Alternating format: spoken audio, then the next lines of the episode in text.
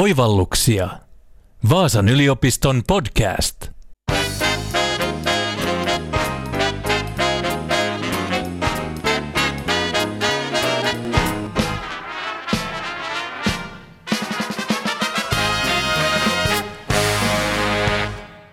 Ilmastonmuutos herättää tunteita ja mielipiteitä. Moni on huolissaan, osa jopa ahdistunut.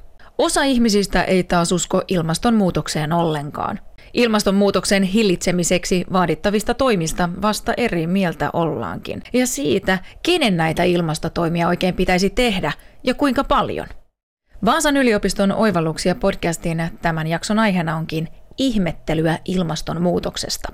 Minä olen toimittaja Miia Kahila ja vieraanani on yliopiston soveltavan filosofian professori Tommi Lehtonen. Hän on soveltavan filosofian lisäksi erikoistunut ympäristö- ja yhteiskuntaetiikkaan. Lehtonen tutkii mielellään käytännön elämän kysymyksiä filosofisesta näkökulmasta. Näitä ovat esimerkiksi asenteiden rooli päätöksenteossa, arvot ja johtamisen etiikka, vastuullinen sijoittaminen ja kulttuurien kohtaaminen. Tervetuloa Oivalluksia podcastin vieraaksi, Tommi Lehtonen. Kiitos. Miten olet päätynyt tutkimaan näitä asioita, mitä juuri tuossa luettelin? Mullahan on tausta se, että mä tuun teologian puolelta. Mä oon filosofian maailmaan kyllä jo siellä opiskeluaikana päätynyt vähitellen, mutta tota, mä oon, on Helsingin yliopistosta valmistunut ja, ja mulla oli pääaineena tosiaan uskonnon filosofia. 2006 vuodesta lähtien toiminut Vaasan yliopistossa aluksi yliopiston lehtorina ja, ja tota, nyt viimeiset viisi vuotta professorina. Ja aika paljon nämä mun nykyiset tutkimusaiheet on, on ikään kuin tämmöisen vuosi kausien kypsyttelyn ja valmistautumisen tulos. Oikeastaan ihan sitä, sitä kautta, että nämä ikään kuin yhteiskunnalliset ja talouteen liittyvät teemat on aika vahvasti niitä, toki myös teknologiaan liittyvät kysymykset, niitä, joita Vaasan yliopistossa ylipäänsä tutkitaan. Ja tutkijana sitten joutuu ikään kuin sen oman tutkimusympäristönsä, niiden lähim, lähimpien kollegoja ja ylipäänsä ikään kuin sen tutkimuskentän mukaan suuntautuun. Ja tätä kautta sitten mulle on nämä etiikka ja yhteiskuntafilosofia ja, ja tietysti sitten nyt myös nämä ympäristö, ympäristöetiikan kysymykset tullut tutuiksi. Ilmastonmuutos on noussut pari viime vuoden aikana aivan uudella voimalla julkiseen keskusteluun sekä poliittisten päättäjien, yritysten, ihmisten ajatuksiin ja toimintaan. Tommi, mikä tähän on mielestäsi vaikuttanut? Siihen on varmasti useita syitä. Itse uskoisin, että tota, tiedotusvälineillä tässä on ollut aivan keskeinen rooli. Ja, ja tietysti se, että minkä takia tiedotusvälineet on sitten eri tavoin ihmisille, kansalaisille välittänyt tietoa äh, ilmastonmuutokseen liittyvistä kysymyksistä, niin liittyy sitten tietysti osaksi tieteellisen tutkimuksen edistymiseen tällä sektorilla, mutta hyvin vahvasti kyllä myös sitten poliitikkojen ja, ja kansainvälisen politiikan kysymyksiin. Et jos nyt joitakin esimerkkejä ihan vaan ottaa, niin uskoisin, että tiedotusvälineet on hyvin vahvasti seurannut esimerkiksi, että mitä YK on ilmastosopimusten tavoitteista on sanottu ja miten eri maissa eri poliitikot niihin on, on reagoinut. Ja, ja sitten tämä kansainvälinen tai, tai hallitusten välinen ilmastonmuutospaneeli, se on saanut aika paljon palstatilaa ja, ja uutisointia. Ja, ja tota, tietysti siellä on taustalla itse tämä ilmiö, eli ilmastonmuutoksen todellisuus, johon sitten poliitikot ja tiedemaailma on eh, reagoinut, joista sitten tiedotusvälineillä on ollut keskeinen rooli, kun sitä tietoa on valutettu tavallisille kansalaisille. Et varmasti nyt nämä, nämä ainakin on tähän, tähän ilmastonmuutostematiikan ajankohtaisuuteen tällä hetkellä vaikuttanut todella vahvasti. No sitten tietysti joku saattaisi ajatella, että No entä sitten tavallisten ihmisten ihan tuommoisessa arkielämässä tekemät havainnot? Ei välttämättä nyt Suomessa niin paljon, vaikka tietysti voisi ajatella, että esimerkiksi viime talven perusteella niin joku saattaisi ajatella, tota, varsinkin Etelä-Suomessa ja Keski-Suomessa, että, että nyt viimeistään niin kuin uskon ilmastonmuutoksen todellisuuteen, kun viime talvi oli niin leuto. Suomi varmaan kaiken kaikkiaan tähän mennessä on, on niin kuin kohdannut tämmöisiä ilmastonmuutoksen näkyviä seurauksia aika vähän. Et sitten muualla päin maailmaa voi hyvin ajatella, että ikään kuin tämmöinen ihmisten arjessa näkyvä ja tuntuva tietoisuus ilmastonmuutoksen vaikutuksista on paljon voimakkaampaa ja tarkoitan nyt erityisesti semmoisia alueita, jossa, jossa kuivuudesta vaikkapa jo tällä hetkellä voimakkaasti kärsitään. Ja, ja silloin tulee esimerkiksi Afrikan alueet tai, tai vaikkapa Australia, josta mekin ollaan paljon kuultu, että siellä näitä metsäpaloja on ollut, niin, niin ikään kuin eri puolilla maailmaa sit ihmisen ikään kuin tämmöinen arkitietoisuus siitä, että ilmastonmuutos on todellisuutta, niin on toki myös vahvistunut. Puhutaan välillä jopa tämmöisestä ilmastoahdistuksesta. Minkälaisia huolia yleensä ihmisillä tuohon ilmastonmuutokseen oikein liittyy ja millä tavalla tämmöinen ilmastoahdistus sitten ilmenee? No sekin liittyy moniin asioihin ja ilmenee monella tavalla joku saattaisi ajatella, että esimerkiksi tämän nykyisen ilmastonmuutoskeskustelun ja julkisuuden yksi tämmöinen perusikoni, eli Greta Thunberg, olisi, olisi ikään kuin myös ilmentymä tämmöiselle tietyn tyyppiselle ilmastoahdistukselle, joka, joka näkyy sitten tota, esimerkiksi lasten ja nuorten ajatuksissa, kun he miettivät, että minkälainen, minkälainen tulevaisuus heillä on. Miltä näyttää ikään kuin maapallo, joka jää nykyisiltä työikäisiltä ja ylipäänsä niin kuin muilta sukupolvilta nykyisille lapsille ja, ja nuorille. Varmasti ikään kuin tämmöinen oman elämän näkymien, oman pärjäämisen, oman tulevaisuuden miettiminen on ikään kuin yksi puoli sitä ilmastoahdistuspohdintaa. Mutta toki sitten varmasti monet ihmiset pohtii myös sitten ainakin jossain vaiheessa tämmöisiä niin kuin globaalempia tai laajempiakin näkymiä, että miten ylipäänsä maapallon käy tai miten, miten elokehän käy, mitä, mitä luonnolle tapahtuu ja miten se sitten ikään kuin luonnon tila ja siellä tapahtuvat muutokset, niin miten ne heijastuu yhteiskuntiin. Ei välttämättä niin, että ne muutokset, joita pelätään, olisi niin kuin nopeasti tai välittömästi koittavia, mutta kyllä on vakuuttunut ja tutkimuksenkin perusteella tiedetään, että monet ihmiset kuitenkin pohtii myös esimerkiksi sitä, että, että tota, mitä yhteiskunnille – pidemmällä tähtäimellä tapahtuu, että onko tämmöiset perusrakenteet jopa jossain vaiheessa uhattuna? Tai ihmisoikeudet tai aiheuttaako ilmastonmuutos jopa niin kuin sotia, kun vähenevistä resursseista ja, ja maa-aloista mahdollisesti aletaan kiisteleen kan, kansainvälisesti? Ja johtaako ilmastonmuutos esimerkiksi voimakkaisiin kansainvaelluksiin, että siirrytäänkö kuivilta ja kuumuudessa kärsiviltä alueilta sitten jonnekin, missä on ikään kuin vielä paremmat olosuhteet. Että varmasti sekä tämmöistä omaan elämään välittömästi liittyviä huolenaiheita tai oman elämän tulevaisuuteen liittyviä huolenaiheita ja sitten tämmöisiä globaalimpia tai, tai niin kuin maailmaa jotenkin laajemmin käsitteleviä huolia ihmisillä myös on. Tässä tuli paljon siitä, kun ihmisiä ahdistaa, mutta sitten tuo julkinen keskustelu ja varsinkin sosiaalisessa mediassa tapahtunut keskustelu on osoittanut myös sen, että kaikki ei suinkaan ole huolissaan ja myös paljon on ihmisiä, jotka eivät usko ollenkaan ilmastonmuutokseen. Mitä ajattelet tästä? No se on totta, että ilmastonmuutos on kyllä ihmisten mielipiteitä ja, ja asenteita jollakin tavalla polarisoiva tai, tai laittaa ikään kuin ihmisiä jo, jonkinlaisiin pääryhmiin. Tämän ilmastonmuutoksen suhteen niitä, jotka ikään kuin tyystin kieltäisi ilmastonmuutoksen todellisuuden, niin on, on sekä Suomessa että maailmanlaajuisesti suhteellisen vähän. Tuossa vuoden vaihteessa taisi olla Yleisradio, joka julkaisi viimeisimmän tämmöisen ähm, kansalaiskyselyn tästä aihepiiristä ja sen kyselyn perusteella Suomessa näytti olevan tilanne se, että vain ehkä noin prosentti väestöstä kiistäisi ilmastonmuutoksen todellisuuden. No onko se sitten prosentti, kolme prosenttia vai viisi prosenttia, johon esimerkiksi tota, eräissä muissa tutkimuksissa ja kansainvälisissä selvityksissä on päädytty. No esimerkiksi viime vuonna yksi kansainvälinen tutkimus, jossa oli, oli siis Suomen lisäksi useita muita maita mukana, niin sen tulosten mukaan suomalaisista noin kolme prosenttia kiistäisi ilmastonmuutoksen todellisuuden. Oli se tarkka prosenttiluku nyt niin tai näin, niin joka tapauksessa näyttäisi siltä, että tämmöisiä hyvin ikään kuin jyrkkiä ilmastonmuutos torjujia on, on Suomessa ja maailmalla ylipäänsä melko vähän.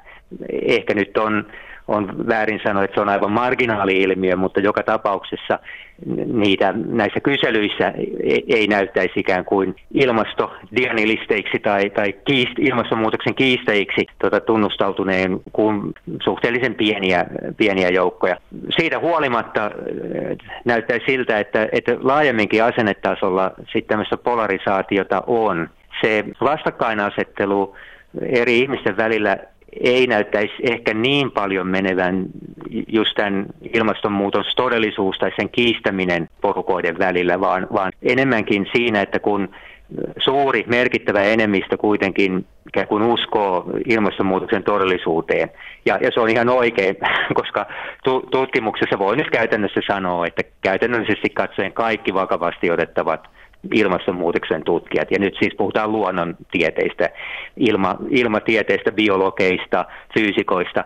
Voidaan sanoa, että tiedemaailma yksimielisesti on sen takana ja katsoo, että evidenssi on, on niin kuin todella murskaavaa ja niin laajaa, että ilmastonmuutoksen ikään kuin todellisuudesta on turha lähteä ki- kiisteleen tai, tai se on, se on niin kuin asia, joka, jota ei enää tarvitse tieteessä keskusteluttaa. Mutta että sitten se vastakkainasettelu, mikä tavallisten kansalaisten keskuudessa on ehkä tosiaan tavallisempaa, on se, että, että vaikka useimmat hyväksyy ilmastonmuutoksen olemassaolon, niin sitten ajatukset sen suhteen, että miten, siihen, miten siitä pitäisi oikeastaan ajatella ja varsinkin, että miten pitäisi toimia, menee aika tavalla ristiin.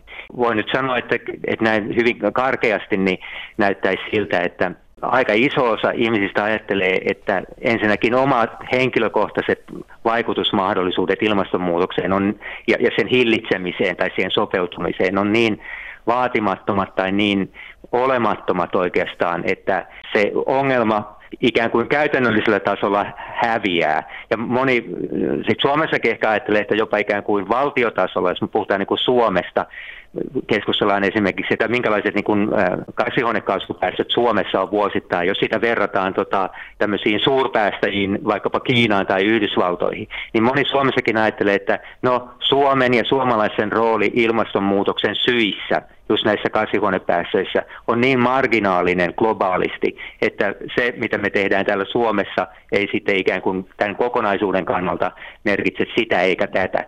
Tämmöinen porukka on jo sitten merkittävästi suurempi suomalaisenkin keskuudessa. Mutta silti se toinen porukka on, on toinen joukko suomalaisia kuitenkin sitä ajattelee, että, että tota, kyllä omilla teoilla, omilla valinnoilla, omalla toiminnalla on kuitenkin merkitystä. Sillä on vähintäänkin se merkitys, että jos kaikki ajattelisi, että mun toiminnalla ei ole mitään merkitystä, niin silloin voitaisiin ihan hyvin ajatella, että viimeinen sammuttakoot valot, että tästä, tästä vaan niin kuin huonompaan suuntaan mennään. Että varmasti se enemmistö, joka kuitenkin ajattelee, että on tärkeää tehdä niitä ilmastotekoja, niin, niin aika paljon perustelee sitä sillä, että, että pienilläkin teoilla on jotakin merkitystä. Ainakin sillä on se esimerkin antamisen merkitys ja ikään kuin tämmöisen yhteisen tsemppihengen ja ikään kuin toivottomuuden väistämisen merkitys. Et jos, jos on toivoton, niin silloin ei, ei ehkä enää haluakaan tai ajattele, että turha enää tehdä mitään, mutta silloin kun on vielä toivoa, niin sitä ikään kuin ylläpidetäänkin sitä kautta, että toimitaan ja tehdään niitä ilmastotekoja, vaikka ne olisi kuinka pieniä.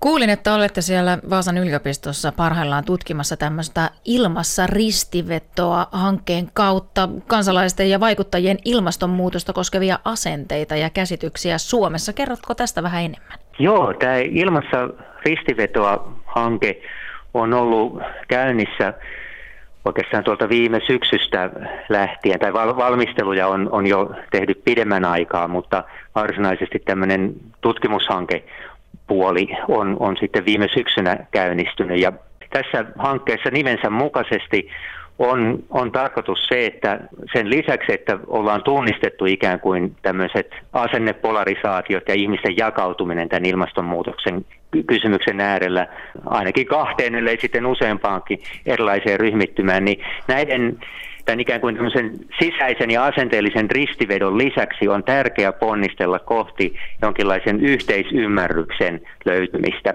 Tämän koko hankkeen nimihän on tämä ilmassa ristiveto, löytyykö yhteinen ymmärrys.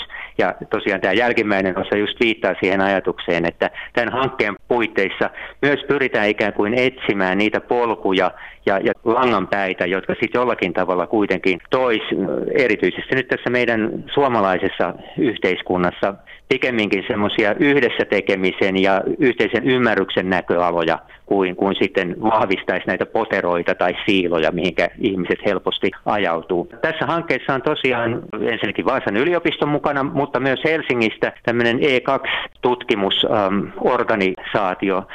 Nämä kaksi tahoa, E2-tutkimus ja, ja tota Vaasan yliopisto on ikään kuin tätä tutkimuksen käytännön puolta toteuttanut. Tämä on, on sillä tavalla laajempikin hanke, että meitä on tässä mukana isompi joukko erilaisia yhteiskunnallisia toimijoita alkaen etujärjestöistä, STTKsta, MTKsta, energiateollisuudesta, kunta, kuntaliitosta. Ja, ja meillä on mukana myös kolme ministeriötä tässä hankkeessa ikään kuin tämmöisenä ohjausryhmänä. Ja tämän ohjausryhmänkin idea on, että yritetään mahdollisimman laajasti ikään kuin ottaa tämä ilmastonmuutoskysymys haltuun tämmöisenä vakavana koko yhteiskuntaa ja kaikkia kansalaisia koskettavana kysymyksenä. Miten me ollaan sitten käytännössä tämän hankkeen puitteissa tehty ja, ja tekemässä on se, että me ollaan tutkittu tähän mennessä jo ja, ja tuloksiakin saatu suuryritysten johtajille suunnatusta kyselystä, jossa heidän asenteitaan ja, ja ikään kuin ilmastotekojaan sekä siellä ikään kuin yritystasolla, mutta sitten jonkin verran myös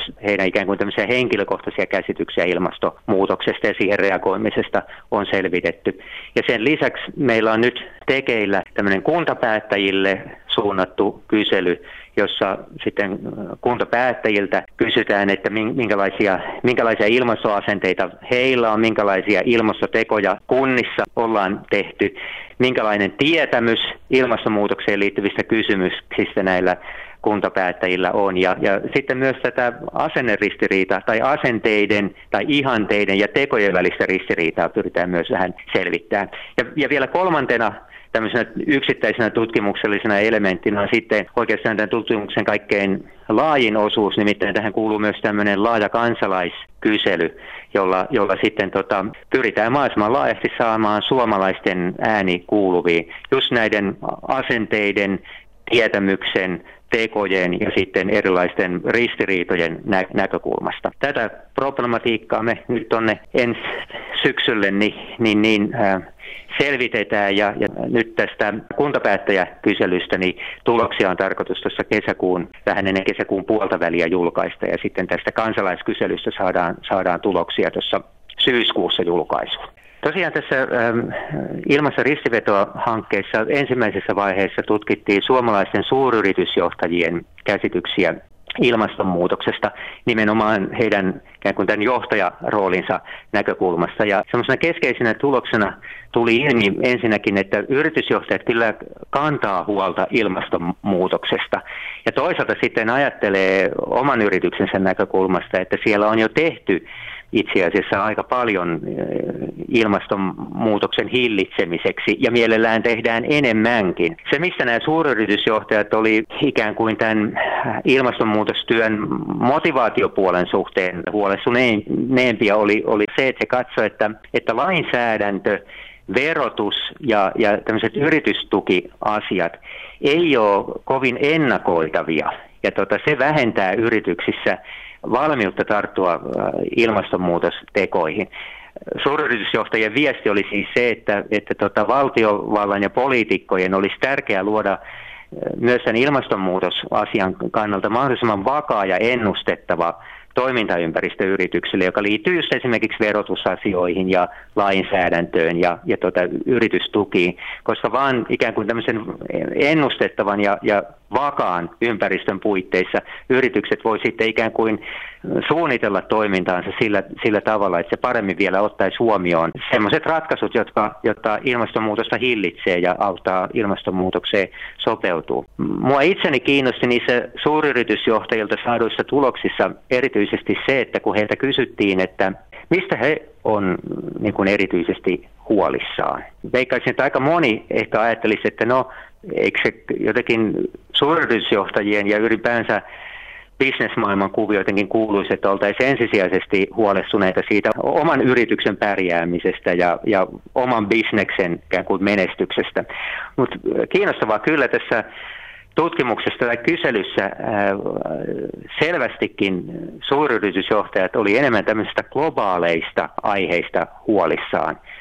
Siitä, että miten käy tuleville sukupolville ja mikä on ikään kuin maapallon tulevaisuus. Et se yrityksen tai Suomen taloustilanteen huoli, kyllä sekin siellä mainittiin, mutta ei, ei, ei selkeästi ollut niin, niin keskeinen huolenaihe kuin tämmöinen globaalimpi näkymä.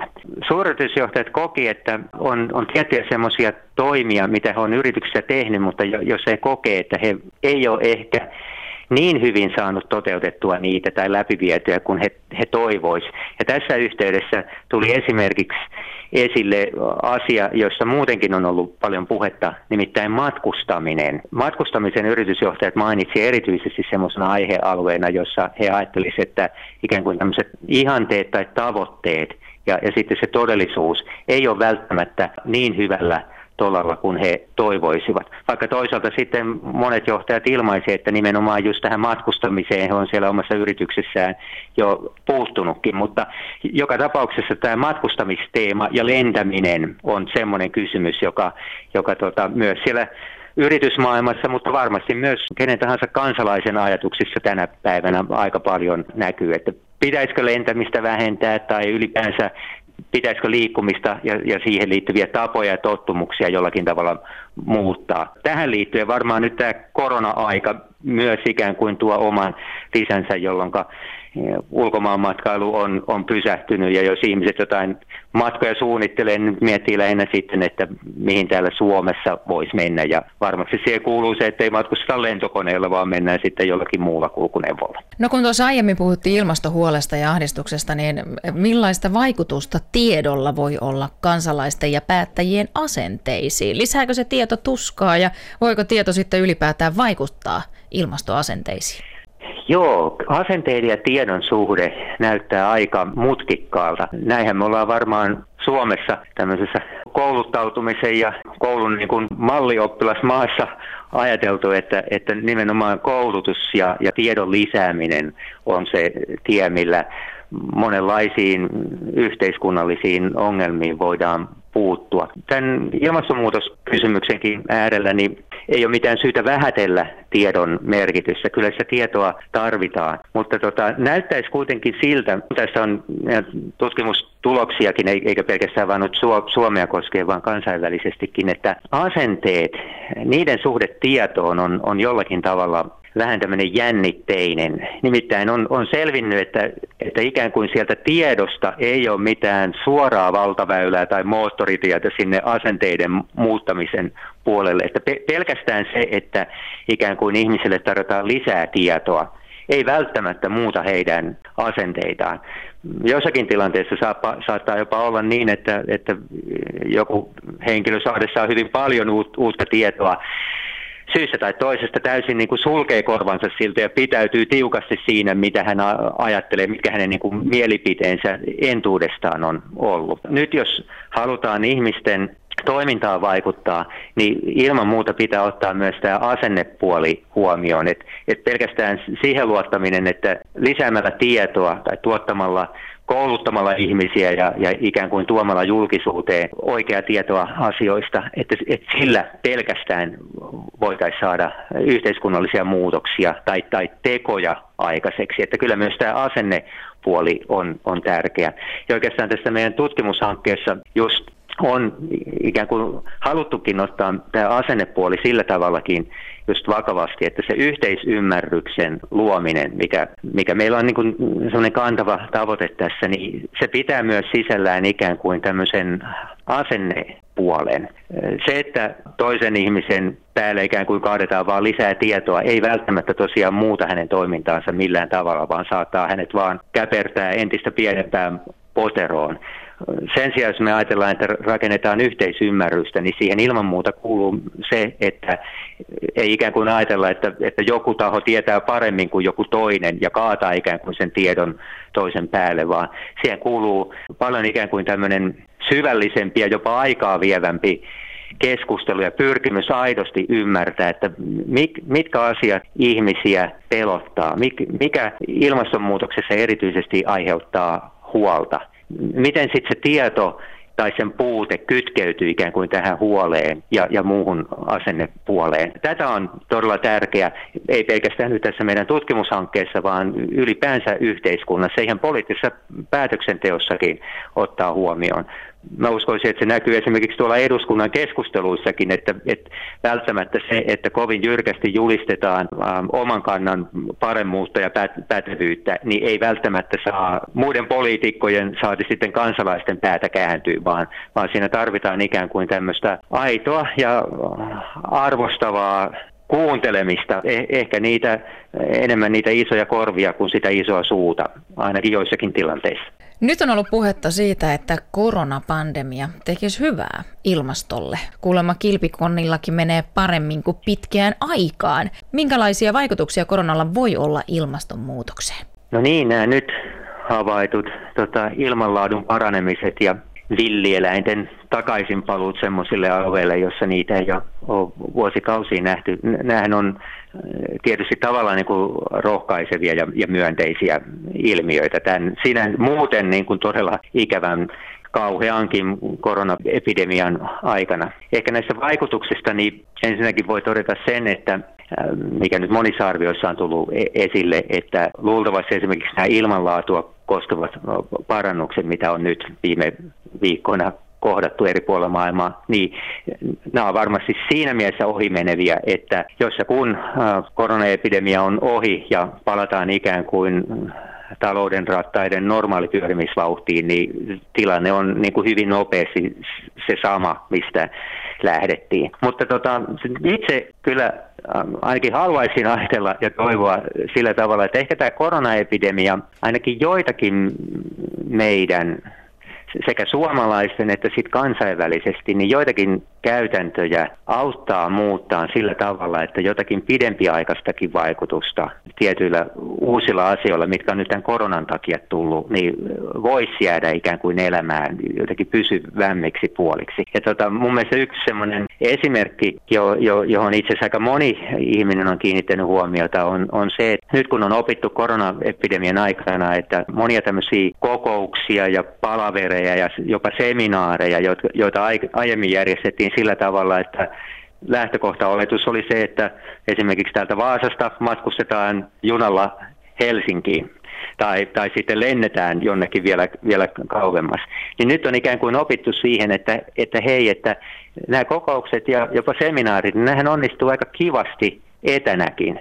Ja tota, mä luulisin, että tähän matkustamiseen, matkustamisen ikään kuin väheneminen voisi olla semmoinen, joka tämän koronaepidemian jälkeen, jälkeenkin jää ikään kuin meille semmoiseksi perus asetukseksi. Siis totta kai varmaan matkustaminen epidemian jälkeen kiihtyy ja lisääntyy, mutta voi olla, että, että tota, se jossain määrin tämän koronaepidemian niin kuin opetukset jää, jää esimerkiksi näissä kokouskäytännöissä elämään. Ja tota, sitä voi pitää niin kuin tämän ilmastoasian kannalta aivan myönteisenä kehityssuuntana.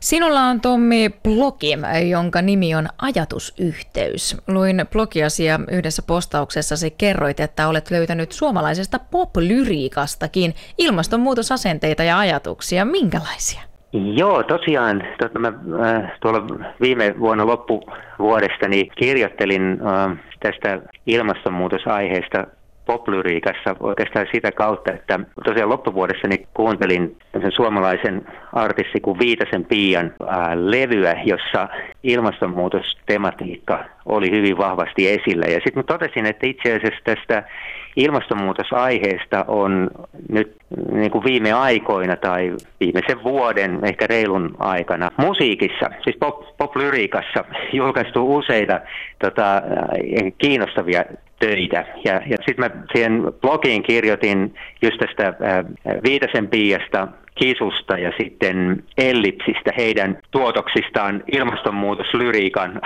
alalla. Totesin, että että tota, varmaan tämän asennepuolen käsittelemisen ä, apuna tai oikeastaan semmoinen luontevana väylänä tämmöinen kaunokirjallisuus tai lyriikka, mu- musiikki, pop-teksti on aika erinomainen keino. Siitä syystä, että va- vaikka esimerkiksi siinä nä- näissä mainituissa mainittujen artistien ilmastonmuutosaiheisissa lauluissa, niin perussävy on aika, aika synkkä ja, ja tota, pikemminkin tämmöinen katastrofia enteilevä.